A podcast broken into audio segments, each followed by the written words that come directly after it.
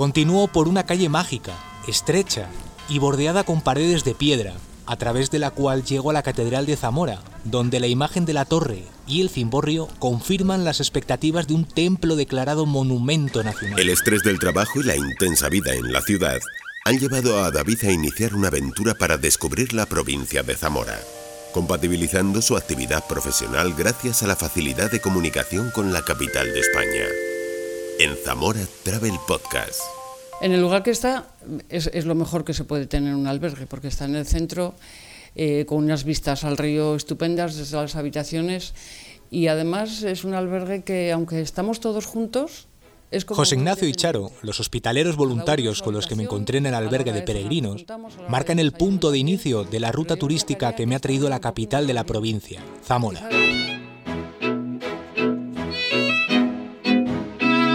Has llegado a la capital del románico, David. Más de una veintena de iglesias de este estilo artístico se pueden encontrar por la ciudad. Así lo indica la página web del Patronato de Turismo, turismoenzamora.es, que señala el hecho de que estás en una ciudad cuyo casco antiguo fue declarado conjunto histórico artístico.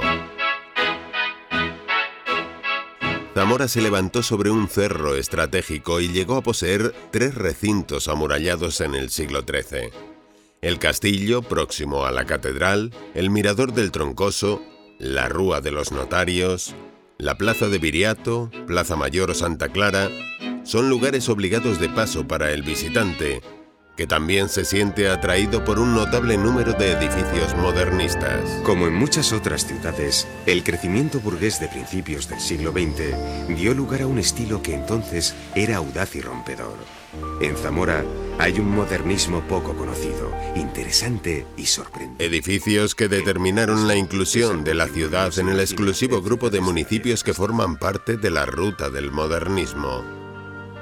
Documentales como este de Televisión Española han contribuido a su Pues, eh, promoción. la presencia de Viriato en Zamora está muy relacionada con, con la plaza y con la, y con la escultura. Mi recorrido por el casco histórico comienza en el mirador próximo a la iglesia de San Cipriano, muy cerca de la plaza de Viriato, personaje histórico vinculado a Zamora a través de la bandera de la ciudad, la seña Bermeja, cuyas ocho bandas rojas muestran las victorias del líder lusitano contra el Eh, ejército romano. era que arrancaba un trozo de tela a modo de jirón y la ataba a su lanza simulando el triunfo, la victoria. Eh, este detalle tiene que ver mucho con la bandera de, de Zamora, bandera que está formada por ocho tiras rojas y una verde. Y precisamente las ocho tiras rojas de la bandera zamorana lo que nos representan son las ocho batallas que Viriato ganó a las legiones romanas. Recordando ese detalle, ¿qué hacía cuando ganaba una batalla? Arrancar un trozo de tela de, de su capa. Aunque los edificios que me rodean en torno a la estatua de Viriato, una obra de Eduardo Barrón, son hoy sede de la Diputación Provincial, parador de turismo, biblioteca pública o museo etnográfico, en su tiempo cumplieron otros cometidos, tal y como me comentó María Jesús. Este edificio se construyó en el siglo XVII como un hospital, un hospital solamente para, para hombres. Y lo mandaron construir unos hermanos, los hermanos Morán Pereira, de hecho en la fachada los escudos que se ven son los escudos de estos hermanos, que lo mandaron construir sobre todo, bueno, pues para salvar su alma en la eternidad y, bueno, pues alargar un poco el linaje de, de su familia.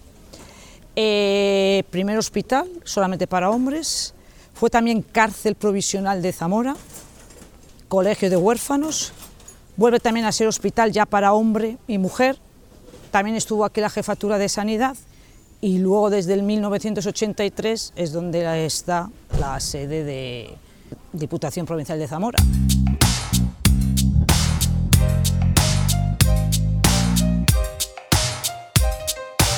Continúo mi itinerario por la Rúa de los Francos para conocer en directo los detalles que me indica Estrella. Pues la Madalena quizás sea la iglesia románica más destacada de Zamora, más reconocida por los turistas, a pesar de ser una de las más tardías, una iglesia que termina ya los primeros años del siglo XIII. He de observar en la iglesia de Santa María Magdalena una de las más conocidas y espectaculares de la ciudad. La- la- el cambio del románico al gótico.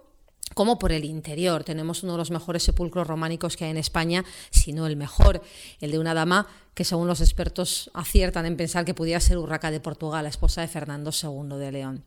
Entonces, en el exterior, entre las arquivoltas, es curioso el observar pues aparte de las cabecitas que representan a los bienaventurados, que sonríen porque han alcanzado el cielo y están muy contentos, han llegado a la gloria celestial, hay un obispo, el obispo Martín, al que es tradición buscar. Hay un refrán en Zamora que dice que si a la Madalena llegase al obispo no verás, ni a Zamora volverás, ni te casarás. Así que hay que buscar ese obispo por lo menos para volver a la ciudad. He leído la página web berzamora.com que delante de la portada sur de la iglesia de la Madalena se impartía justicia en la Edad Media. Que ya nos apuntan también un poquito al gótico tenemos, digamos, como punto eh, importantísimo, destacadísimo de la iglesia, ese sepulcro. En el sepulcro vemos esculpido el cuerpo de la dama, dos ángeles turiferarios que nos apuntan con sus dedos hacia el alma de la dama. A pocos pasos nos encontramos con la iglesia de San Pedro y San Ildefonso, donde un grupo de turistas escuchan atentamente a la guía, que comenta las características de este monumento.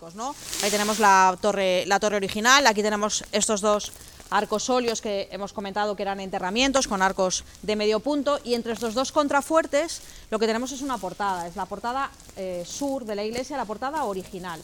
Si nosotros entramos en la iglesia veremos que es una iglesia de una sola nave, pero antiguamente era una iglesia de tres naves, con unas cubiertas eh, románicas, lógicamente, que luego a finales del siglo XV fueron sustituidas por la gran cubierta gótica que tenemos en la actualidad. Dejo atrás a estos visitantes con las explicaciones de quien conoce bien los detalles de una ciudad de gente amable y me encuentro en el mirador del Troncoso.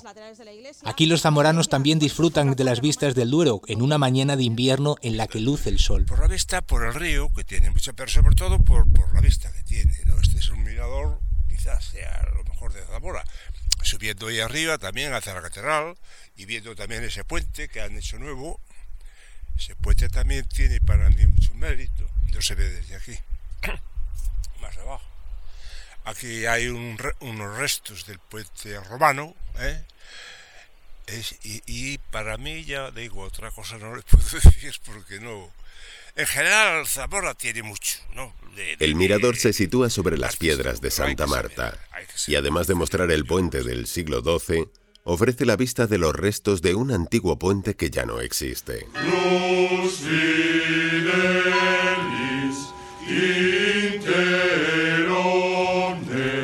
Siguiendo por la calle del mismo nombre que el mirador, caminas por uno de los lugares más fotografiados de la ciudad. Imágenes que trascienden cuando la procesión del Espíritu Santo, durante la Semana Santa, pasa por ella la noche del Viernes de Dolores.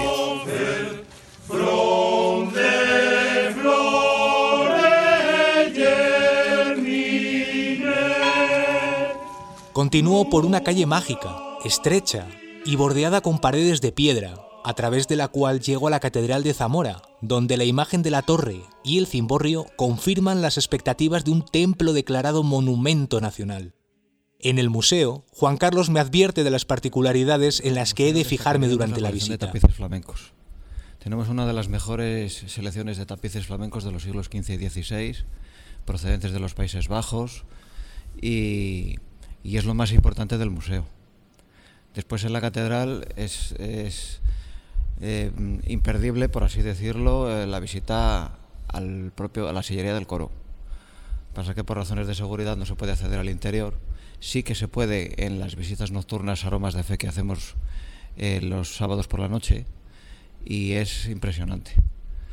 nos encontramos ante, mm, por así decirlo, una joya de orfebrería en Nogal.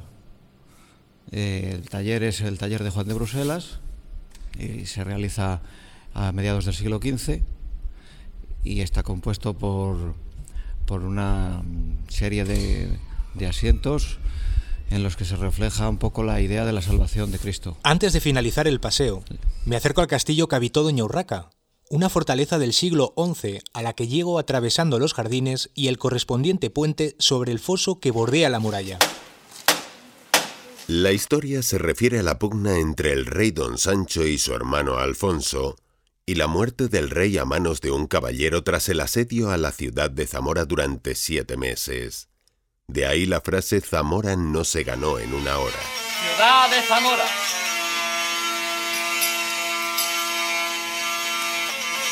Diego Ordóñez de Lara, más conocido con el sobrenombre del Bravo, reta a los zamoranos. Tras el regicidio se desata la leyenda y la afrenta que recoge Arias Gonzalo, tantas veces representada en torno al castillo de la ciudad. La nobleza que clama. Nobleza vengo a buscar. ¿Quién nos la impide encontrar? Es tan mala nuestra fama. La sangre que se derrama, que aunque se empape en el suelo, su grito levanta el cielo. En esta ocasión ha oído la que derramó Bellido, que es causa de nuestro duelo. Vuestro rey era el hermano de la reina de Zamora. Por el luto lleva ahora consentimiento cristiano. Pero fuera más humano y más de honor numantino, no quebrarle su destino, pues nunca se mereciera que su vida se vendiera al puñal de un asesino. Escucho solo razones. Guardaros vuestros insultos.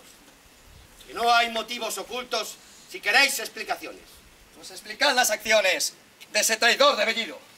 Que la plaza se ha cogido después de matar al rey. Y decidnos si la ley contra el traidor se ha cumplido. Cuando el traidor se marchó a unirse a vuestra batalla, desde toda la muralla que era traidor se gritó. Si vuestro rey lo acogió, después de tal advertencia, que pague su consecuencia a nadie puede extrañar. Dentro del castillo llama la atención la colección de esculturas de Baltasar Lobo, uno de los artistas zamoranos más destacados del panorama internacional, cuya obra puede contemplarse en el museo que lleva el nombre del escultor.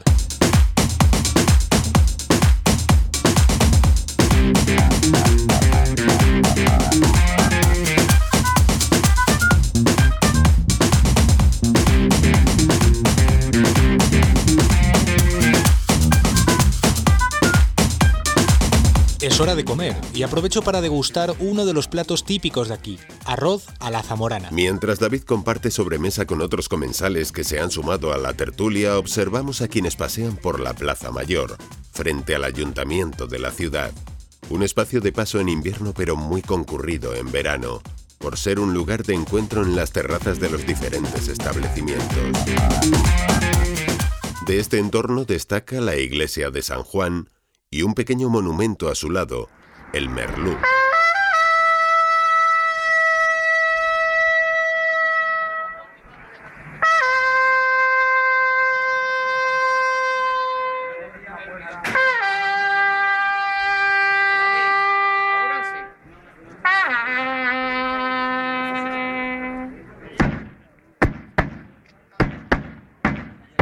Se trata de una pareja de congregantes que realizan el llamamiento con toque de corneta y tambor durante la Semana Santa, a quienes forman parte de la Cofradía de Jesús Nazareno.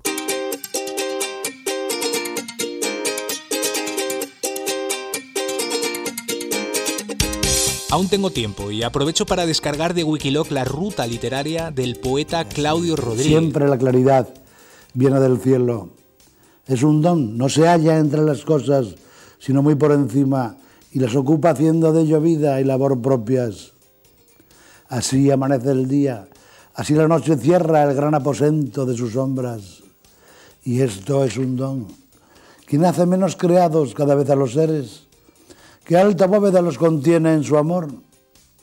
Si ya nos llega y es pronto aún, ya llega a la redonda a la manera de los vuelos tuyos y se cierna y se aleja y aún remota, nada hay tan claro como sus impulsos.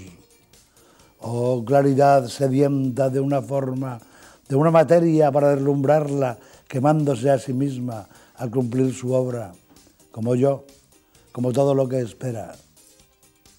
Si tú la luz te la has llevado toda, ¿cómo voy a esperar nada del alba? Y sin embargo, esto es un don.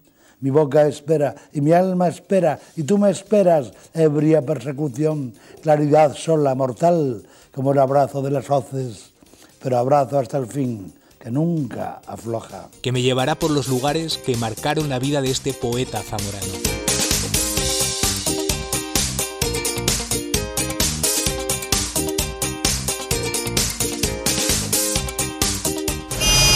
Soy David, tengo 37 años. Soy de Madrid y trabajo para una multinacional. He decidido desconectar, reencontrarme, me voy a Zamora. Quiero conocer sitios auténticos, espacios naturales, las tradiciones, gente auténtica. Cambio de vida. Cogeré mi bici, la mochila y voy a compartir contigo este diario. Zamora Travel Podcast, una iniciativa del Patronato de Turismo de la Diputación Provincial de Zamora.